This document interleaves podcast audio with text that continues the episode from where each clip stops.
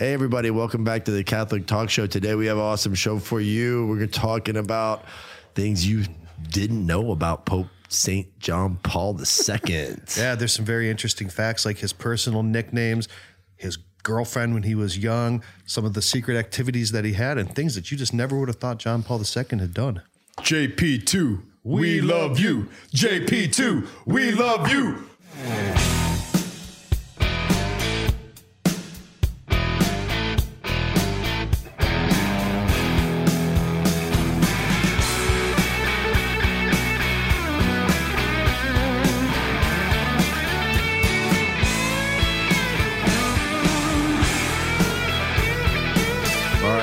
Studio with Brian Shield and Father Rich Pagano. It's good to be here with you. Great to be here in beautiful Southern California, Cast Media Studios, right off of Sunset Boulevard. It's gorgeous. All right, right in the middle of Hollywood. Hollywood. Hollywood. Kind of weird. We got a cool show. I love John Paul. Yeah, me too, man. JP2. do. I'm so honored that one, I was ordained on the day of his birth. So May 18th.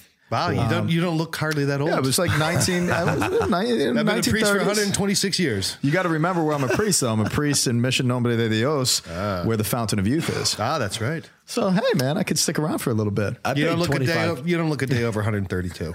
You're the best, man. Thank it's you. the wrinkles. It is. And it's the creams. Yeah, Anti-aging. Yeah, the anti aging cream. L'Oreal. You look good. No, thank you. Maybe he's born with it. Maybe. Maybe it's Maybelline. Goodness, goodness mio. so no, this is this is a really cool episode. Obviously, JP2 is a huge influencer uh, in and around the world in politics and theology and philosophy as an academic, but also World Youth Day, theology of the body. I mean, this guy had it all, and he has one of the most impressive deposits of ministry as a pope, and certainly has been very influential in our own individual lives Yeah, as well. Fit, he's like my Pope Yeah. growing up.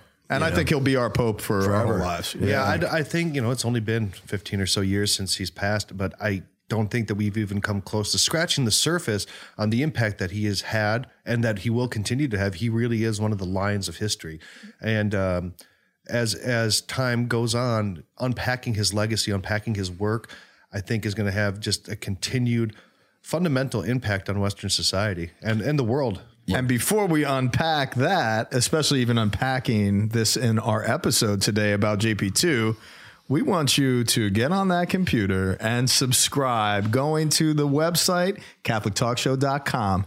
And we've got all these wonderful ways that you can listen to us or watch us YouTube, Spotify, Stitcher, Google Play. And make sure that you're following us on social media. Twitter, Facebook, Instagram. We're continuing to build our traction in all of these different social media angles, and we want you to be a part of every second of what we're doing as the Catholic Talk Show. So make sure you're there. And guys, we really need your help. So please consider being a patron and go to our website for our Patreon app, which is Ryan Shield. Patreon.com forward slash Catholic Talk Show. Do it. Uh, you can go there. it. You can see opportunities to help support the show to ensure that we can continue making the this uh, program, and that you can also get opportunities to get uh, exclusive content, really cool things like coffee mugs and Cool hoodies, and man. hats and all kinds of These are really comfortable hoodies, by yeah, the way. all, They are. all kinds of mega dope Catholic talk show um, swag. Mega dope Catholic swag. All right. So let's get into John Paul II's uh, life and some of the things that people probably didn't know about him. So, when you think of a pope, you really typically don't think of their baptismal name. You think of their their uh, pontifical name, and and John Paul II is it's iconic. That it's JP two. Um, but do you know his real name? What his name was? Carol. Carol. Yeah. For Carol? Charles, it was like a derivative of Charles, like an English version of Charles. Yeah, it's Cabal. Karol Joseph Wojtyla. Yeah, Carol Joe. Yeah. Charlie Joe. Charlie hey, yo, Joe. Charlie Joe. Yeah, Carol. Like if you think of Charlemagne, mm-hmm. uh, he would have been Carol. Mm-hmm. So it, really, Carol is Charles, but Carol he is really the like a Charlemagne mm-hmm. type name. And it's not Carol with a C, people. Karol. It's with a K. That's right. Yeah. Um, so because of that, it is like you said, basically a form of Charles. That's the Polish version of Charles. and he was named after his dad, so he's mm-hmm. like technically a junior because it's it's the same exact middle name. That's right. I mm-hmm. didn't know that. Mm-hmm. Joseph But do you know what his nickname was growing up? Lolek. That's right. Lolek. like Charlie, like a like you know, A Chucky. little Chucky, Chucky. No, let's not say Chucky, because then I think of Chucky. And sliced up. You know, while tendons. JP2 is writing Love and Responsibility, Chucky's doing something very, very differently. He's doing damage. yeah, he's doing damage. Yeah, for sure. Yeah, so I mean, it's it's it's difficult to think of this revered, uh, this this saintly pope, and then think of him as you know just a kid. Where people are like, "Hey, Chucky, Charlie, come over here and let's play soccer." You know, so thinking of him and and knowing that people called him Lolek, which is like you know a very diminutive form and a very familiar form of like Charlie. It, it's really pretty cool. It is, and I could. I've I've been so privileged to walk around Wadowice in Poland, where he grew up as a kid, and his house, man, is right behind the church. And he was an altar server, and I prayed right next to where his baptismal font is. And um, you know, he would pray at that baptismal font, remembering his baptism, even as an adolescent. And then, as a pope, he came back and prayed at that baptismal font as well. It was a constant source of contact with where the springs of salvation really transformed his life. So he was always meditating on that. Yeah, and that's basically where he grew up. Is a essentially a suburb of Krakow, correct? Yeah, exactly. So you can fly into you can fly into Krakow and then you're in Wadowice in you know less than two hours. I mean, it's it's not that far of a drive. Oh, that's oh, no, that's not that bad. Now, in that area where he grew up, there was a very there was a very mixed community between ethnic Poles and ethnic uh, Jewish Poles. So it was a very mixed neighborhood, and there was a lot of Polish uh, kids growing up around him. And uh, he was all growing up, according to all accounts, very. Um, I would say ecumenical. He, a lot of people had a lot of prejudice against the Jews of Poland, uh, but he was not one of them. Uh, there's even one story that when he was young, he was they would play soccer every day, and typically it was the Jewish kids versus the Catholic kids. But there was more Catholic kids than Jewish kids, so the Jewish team was undermanned, and he would always um, he would volunteer to play goalie for the Jewish team. It was a very early form of his what would later spring out as his ecumenism. Yeah, his ecumenism is truly inspiring, and you could see that early on in his childhood. And I could imagine seeing that type of division on the on the field of sport with soccer, or, you know, as you mm-hmm. as you call it, football, is is important to see. And it was also his perception of what sports can do sociologically and how it can break down barriers. Mm-hmm. Mm-hmm. You could see his greater teachings as it relates to sports and sociology that is just so profound and something that I truly loved reading when I was 20, 21, 22. Heck, I still like I still like reading that material.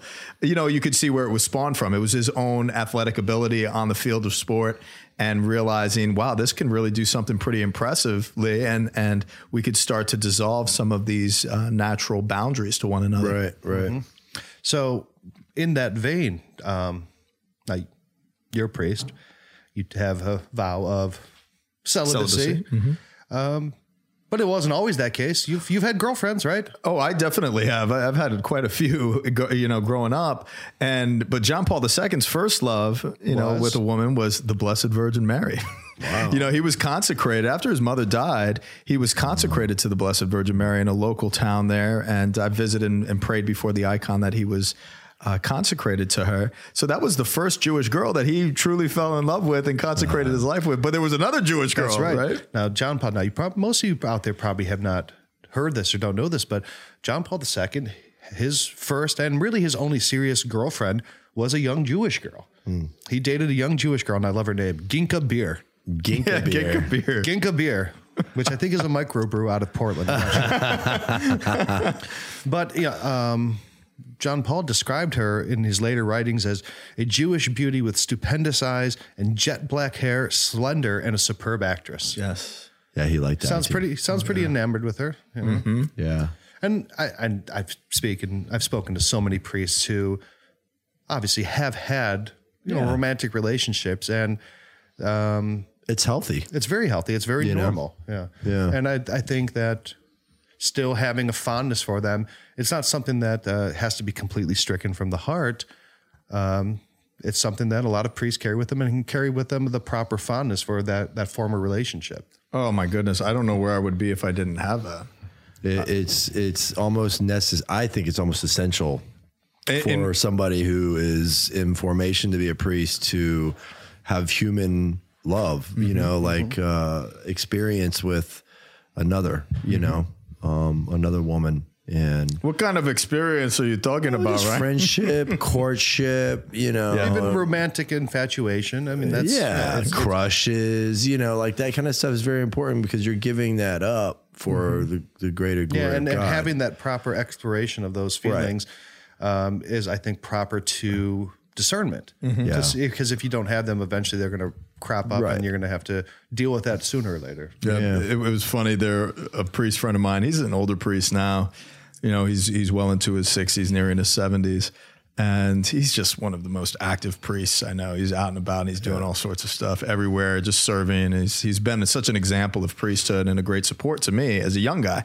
But he got a text message from, you know, women like his junior by maybe 20, 30 years, right? And he knows these he knows these girls from the time that he did, you know, youth ministry with them years ago.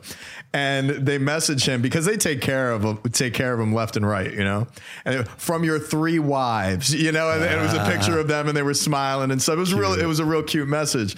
But it's true. And I think I think of, you know, women in my life, the women of the church, man, if I didn't have that feminine presence in my life, you know, calling me to the greater deposit of my ministry as as a priest, as a celibate, and that tenderness and that femininity, you know, in my life, it, it's it's what truly consoles me in the midst of the the toils of my life. And certainly, you know, I think of I think of the uh, Kankowski, you know, family down in the Kankowski clan down in San Diego, and how much they were a support to me and um, you know, and and taking care of me. You know, it was just it was just a tremendous gift. So for sure, and and having that in a balanced way and having that in your life, I think only promotes greater health of vocation for sure. Absolutely. And JP two always had that, and he had he had very very close relationships, not only with this this Jewish girl, this actress, but also with women throughout his life that he was very very close to. With And proper wrote- boundaries, but then, but, but also fully taking advantage of the, the feminine genius. Yes. Yeah. And he wrote uh, amazing books on love. Oh, yeah. You know, And poetry, a lot of poetry. and it's on like what you know some of the the greatest books on how to of love and what the meaning is and fulfillment in that is coming from somebody who's a celibate. Have you guys ever? It's, and no, it's so true. It's amazing. Well, and I, I, I look at my life, guys, and it's, I'm constantly doing marriage prep, marriage counseling, marriage ministry, and it's every day for me. And it's such a wonderful privilege because I get to learn so much about the complementarity and the difference between man and woman, drawn together in a special sacrament and called to this unity. You know, and and called to be one. It's it's a process, man. It's it's a pilgrimage in and of itself. Yeah. And I get to look at that and analyze it and study it, learning, gleaning from each individual couple, and then being able to share that. And I've been doing that for 17 years. Yeah, you see so many times people say, well, what does a priest know about marriage or love? He's celibate.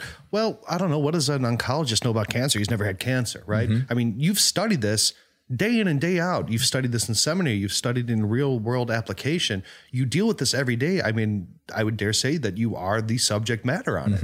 And I think that's you know, very common with the, the priesthood. So, uh, and with John Paul II, I think that was eminently apparent with him. without a doubt. Yeah. his work with couples in the and when he was working in the college for a while, and and uh, you know I could just picture him up in the mountains when they were calling him uncle because of communist reign. You know, like he he was he was taking care of a lot of couples and really guiding them in preparation for marriage for sure. I know that. So here's a couple other things you probably didn't know about him is that you've seen the Terminator, right? Oh yeah, Where they go back in time and they're just trying to kill John Connor because Yeah. he's going to come up and change the world. Yeah. I feel like there might be some sort of that going on with John Paul II because there are so many times he almost died. Oh, yeah. Really? And oh, absolutely. I think there was hell was out to get him. And he he persevered with the help of Our Lady. But um, when he was 15 years old, uh, a friend of his, they're they're you know horsing around with guns, and he pointed it at you know Lolek, and accidentally the gun went off. And I mean, it was point blank, and they were and they're like, I don't know how that missed you. That it was they like it's like essentially it went through you. Playing with guns, not a good don't idea. play with do it. guns, guys. Gun safety. Yeah. Hello. If there's kids listening to this, don't play with guns, all right? Get proper gun training. Get with the program. Owning a gun goes Kids. along with proper Hey, kids, education. listen to Don't me. play with guns, kids. It's not a good idea. Hey, this is Uncle Ryan. You don't go playing with those guns. So yeah, so that was one time that he almost died. The guy uh, hit by the bus. well, he got hit by a Nazi truck. Nazi truck. Isn't that crazy? Yeah, he's walking down the road coming I home love from work JP2's life, bro. during the Nazi occupation of Poland, and a Nazi truck blasted him, Yeah. Knocked him unconscious. He's lying half dead in the ditches, and they picked him up and. In the ditches. In the Yeah, ditches. well, they did. Because that's where you lie These- after that, after you get hit by a Nazi truck. Well, these stupid Nazis hit him and they just keep going. And there's Karol Wojtyla dying in a ditch after getting crushed by a Nazi truck.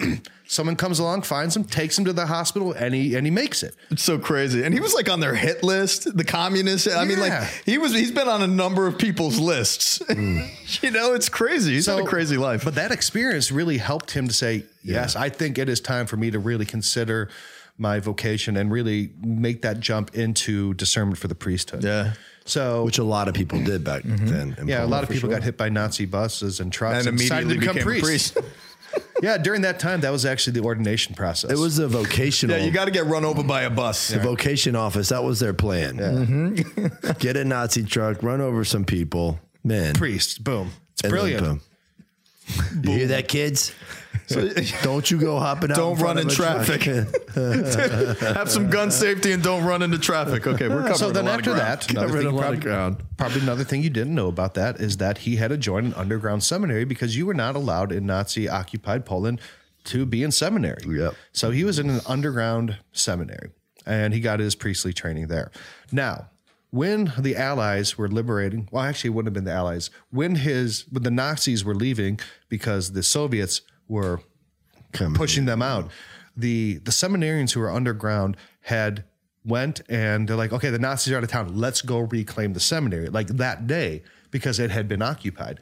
Well, it was in a it was in bad shape, and this is something that you don't know, is that it was freezing there, and all the pipes had busted, and the whole large areas of the seminary was were covered in frozen excrement.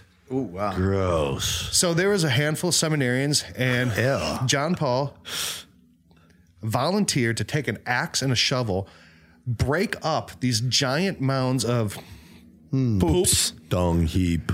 break them up with an axe, shovel them out, and carry them away. That was his job to get the seminary back together. Bro, we need JP2 back, man. He needs to clean up the poop. he, I mean, he cleaned up a lot of poop in his day. He did. Literally. Yeah, I know. And figuratively. Yeah, and figuratively.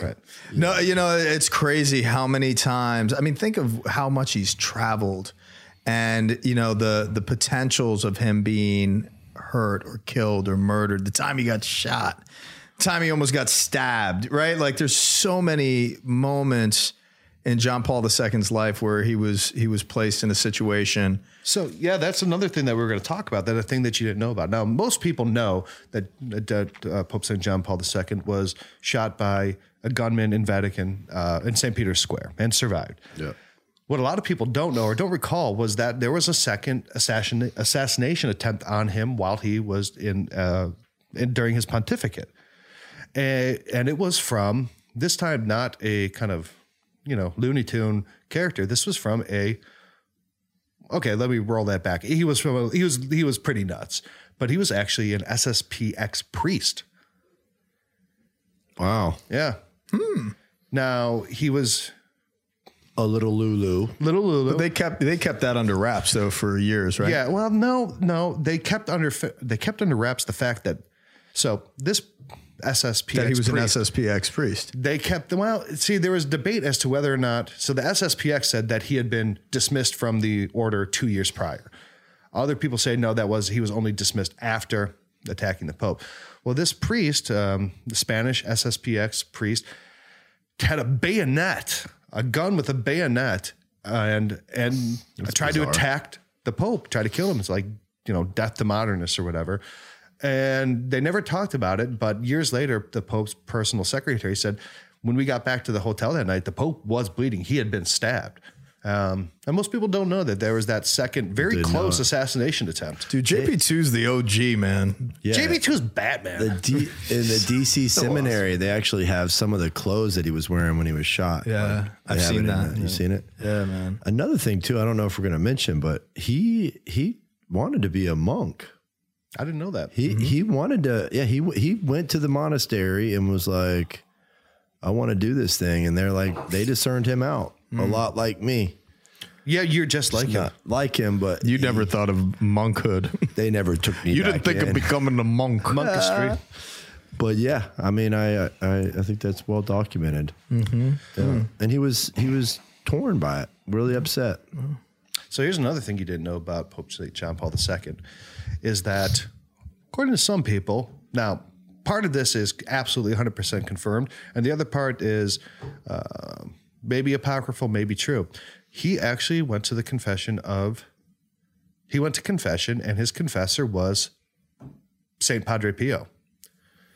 And according to some, Padre Pio during the confession said, basically prophesied that he would become the pope one day. And this was in 1960s and padre pio prophesied that something along the lines of now i've given confession to the pope.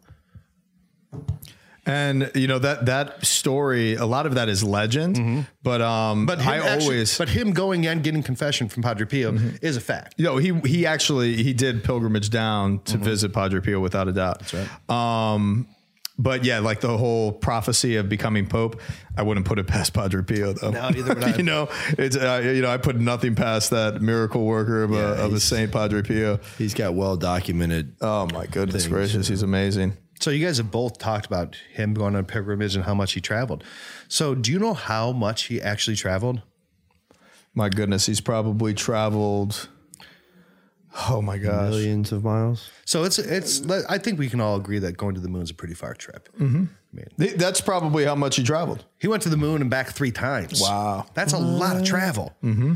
That's essentially going around the, the equator of the earth 30 times. Yeah, he was the most traveled pope in the history of, of the church. They're still using his frequent flyer miles at the Vatican. They are. Oh man, that would be wonderful. It's just successive to each. you Yeah. know, Yeah, when Pope Francis is scheduling one of his uh, ecumenical trips, they're just like, let's, let's pay for it with miles. What do they call that in the in Delta? It's like a the diamond Delta Elite Rewards or Delta something. Elite, something like that. I mean, he's got a whole nother classification. So uh, here's a little bit of John Paul by the numbers. He was his pontificate lasted 9,965 days, and he visited 129 countries, traveling 1,247,613 kilometers or 750 miles, which again is the equivalent Seven hundred fifty thousand. 750,000 miles, which is the equivalent of going around the equator 30 times.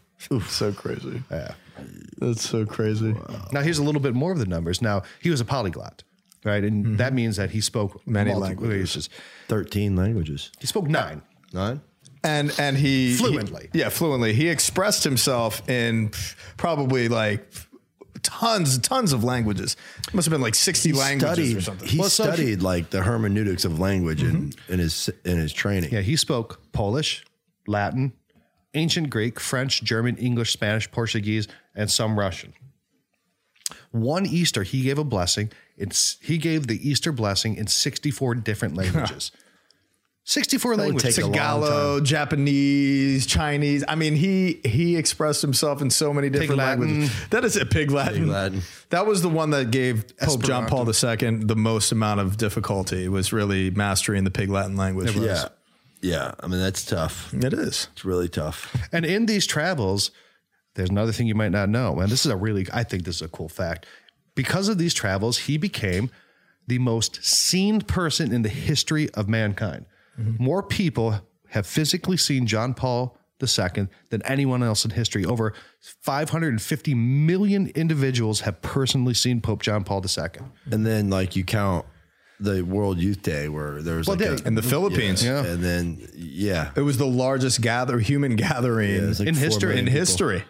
Yeah, that's four million right there. No, it was. It, I think it was between like five to seven million people What was in it that for? gathering. It was it was for- for World Youth Day in Philippines. It was like one of the first ones. Yeah. it was for like a Eucharistic uh, Oh, yeah, it was like an a Euchar- event during World Youth Day. Maybe it was during. I, I Something maybe like that. yeah, it was something like that. I thought I was always under the impression it was World Youth Day, but um, That was the largest gathering the in human history. gathering in human history. That's pretty powerful. And I'm so glad that it happened in the Philippines. I just I grew up with Filipino Catholics in Palm oh, Coast. yeah. And I mean just the fact every time I walked into any of my friend's house, I always expected lumpia, and the rosary and then karaoke. And it was just such a Catholic experience, dude. I absolutely loved growing up with the Filipino community in PC. Shout out to all my boys out there. We used to play hoops all day, come in sweaty, nasty, and Mom Flores would be like making us food. And oh, dude, it was the best. Stuff. Good All right, stuff. so here, here's another fact that you probably didn't know about John Paul II. He canonized more saints than any pope in Without history. doubt. part of it was because his pontificate was very long. I mm-hmm. think. It was the second or third longest pontificate. Yeah, mm-hmm. but he also, so he had a really good, really, a really good quip on that. That someone was criticizing. They're like, you know, we had in all of the history of the church up until your pontificate, we had ten thousand canonized saints who went through the process, and we've doubled that during your pontificate. He said. Don't take it up with me. Take it up with the Holy Spirit. I loved his sense of humor. so he celebrated 1,338 beatifications, including 1,032 martyrs, and he canonized 482 saints, including 402 martyrs. Now, it's not like he was just willy nilly about canonizations, but the the the level of martyrdoms in the world in the, in the 200 years prior to his pontificate really did lend itself to that level of amount of canonizations because martyrs obviously Yeah. you know go uh, but that that's a uh, testament to the persecution of the church in the world but also to his sensitivity and understanding of all these conflict zones and all the the witnesses and martyrs of the faith who experienced them mm-hmm. He was not afraid. You know that thing that he always said, be not afraid. He continued to canonize and affirm the faith of so many different countries in and around the world.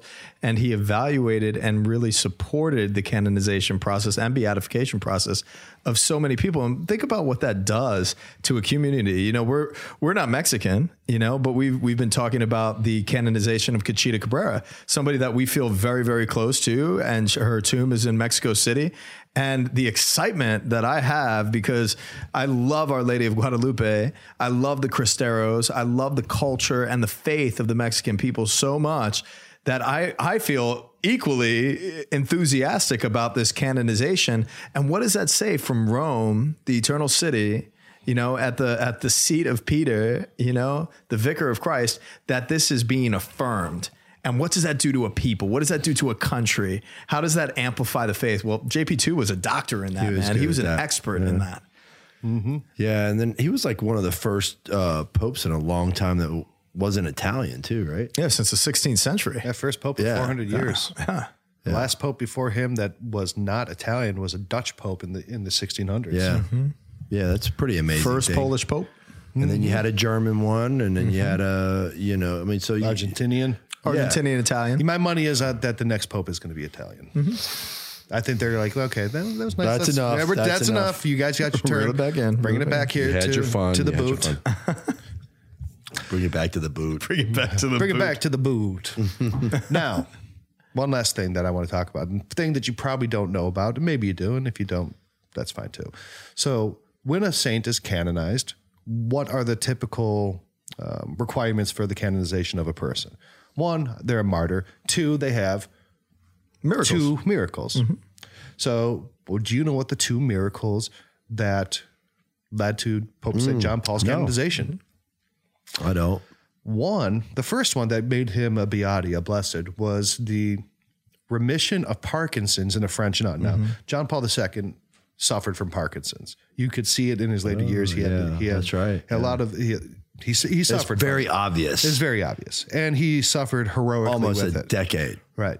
maybe more. Well, a, a French nun, um, just very shortly after his death, prayed to John Paul II, and her Parkinson's was completely alleviated, alleviated and gone. Wow.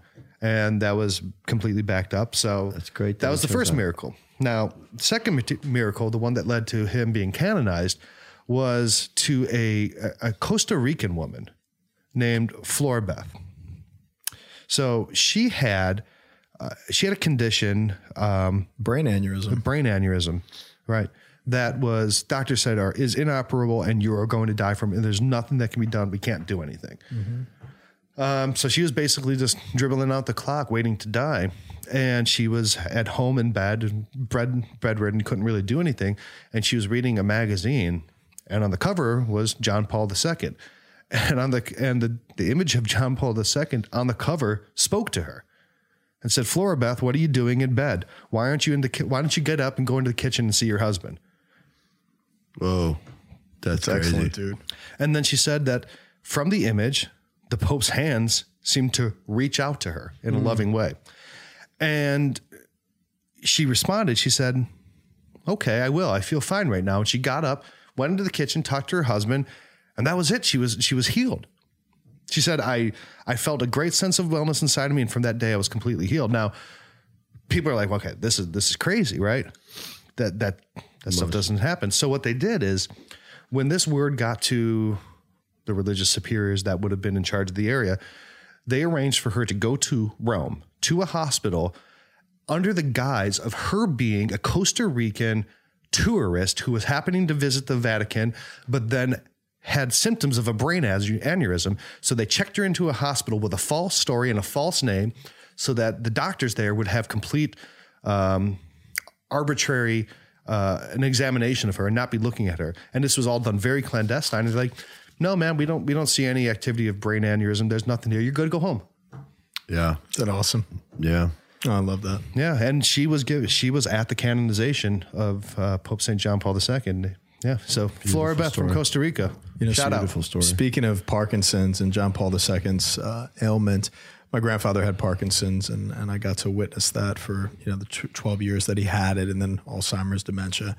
And I just think of JP2, you know, next to my grandfather, you know, he's the greatest role model for me. And I just deeply care about him and love him very much. And um, people have asked me because I've given a lot of testimonies about my relationship with JP2 over the years. And I've shared a lot with, especially with young people, but they've asked, you know, what is your favorite thing that JP2 has ever said? And what's your favorite quote or what's your favorite book that he's ever written and, and all of these different things. And I always say it was his last address to the people. And he showed a dignity to the process of dying. So did my grandfather. Mm-hmm. And it was a slow, it was a slow death. It was a painful death. And It was a heroic death though too. but then that's the that's the whole idea is that you know we shouldn't we shouldn't shy away from the natural process of death because there's something very very heroic and the same words of JP2's motto be not afraid you know it it digs down into the deep deepest roots of our human fear of the unknown that is the veil of death and, you know, he spoke so eloquently of that when he was willing to get up on that microphone after being trached. He was very intentional about that. He was very intentional with allowing his suffering and his his dying and his slow death being very public and being very aware to people because he was using it as a teaching and an instructive moment. So catechetical. And then when he stood up there and mustered as much strength as he possibly could. I remember that. After being trached. And I've, I've had that experience of how raw your throat is. But on top of mm-hmm. that, you know, he's got Parkinson's, his muscles are failing. He's that. dying years of that. And then he gets up and he just, nobody knows what he says, but he murmurs and the communication of love that he expressed to everybody there that had journeyed so far to be with him in his last days.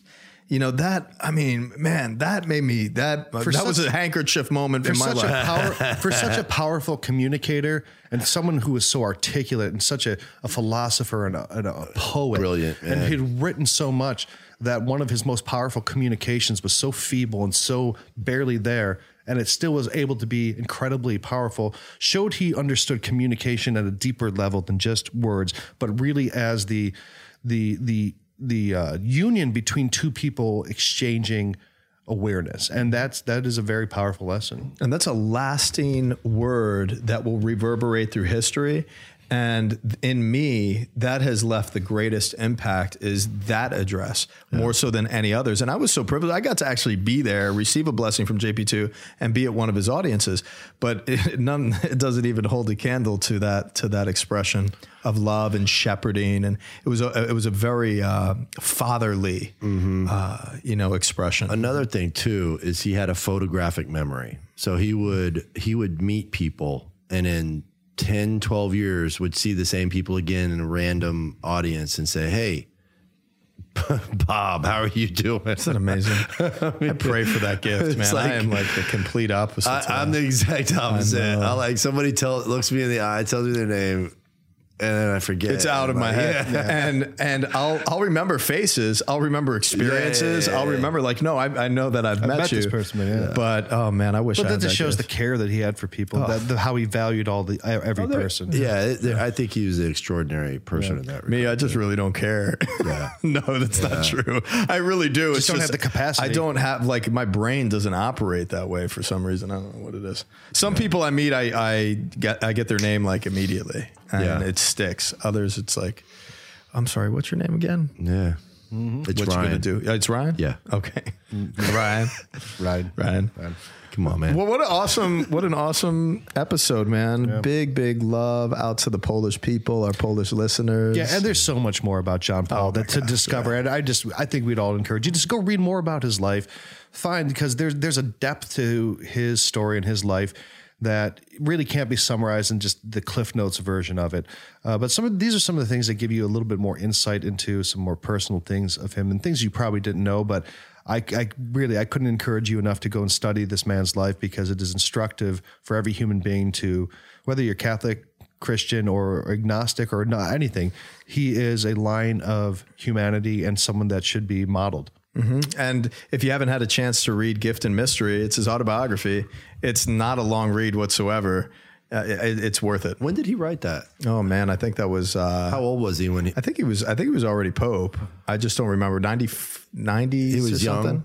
Yeah. was Here's a bonus 90s, fact maybe. you didn't know. Yeah. And I'm going to throw this in there because I'm from Cleveland. The first city Pope John Paul II ever went to in the United States was Cleveland. But as Pope. No. Before Pope, as he was when he was the bishop of Krakow, we have a very large Polish community. Yeah, I went to that church. With Yeah, I took you there. Oh, wow. There is Yeah. a the, it's Saint Beautiful. Stanislaus. It's and as the bishop of Krakow, he took relics of Saint Stanislaus and and interred them there. Oh, how cool. Yeah. Yeah. and he went there. He preached at the Ambo there.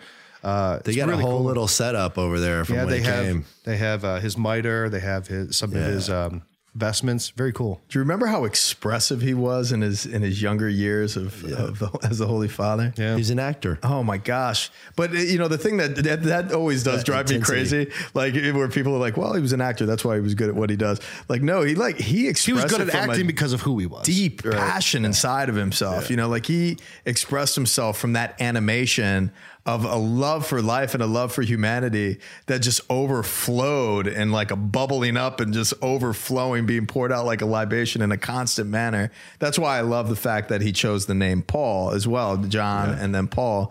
And after John Paul I, but even the the names themselves and the and the personages of Scripture, you know, like Paul was that witness to the world. He was that evangelist that was out, and he was a nomadic priest. Yeah. that's what I love about JP two. He was a nomadic pope. But then he also had that con- con- contemplation of John, who who stayed, didn't leave the cross, who stayed with Mary in uh, Ephesus, who was the interior theologian, the the, the theologian of the of the apostles. So he had both of those characters, and I think you're right. He really did exhibit the charisms of both John, Saint John the Beloved, and Saint Paul the Apostle. contemplative in action. And that's what diocesan priest is supposed to model. Mm-hmm. I see more of a modeling of a nomadic priesthood returning to the world, returning to the vocation. And hopefully bishops will, will start to see that as well, because I think it's necessary for the health of priests as well as the health of these different communities that need to be served in diversity. That's awesome. Yeah. Well, John Paul II, pray for us. Amen to that. Yeah. Now, before we go, I want to make sure that everyone, I'm going to remind you again, uh, go to CatholicTalkShow.com. You can see all the episodes. You can see this episode. You can see every episode that we have ever released. You can um, follow us there. You can subscribe to us on YouTube and iTunes there. You can follow us right from there on all the social media platforms Facebook, Instagram, Twitter.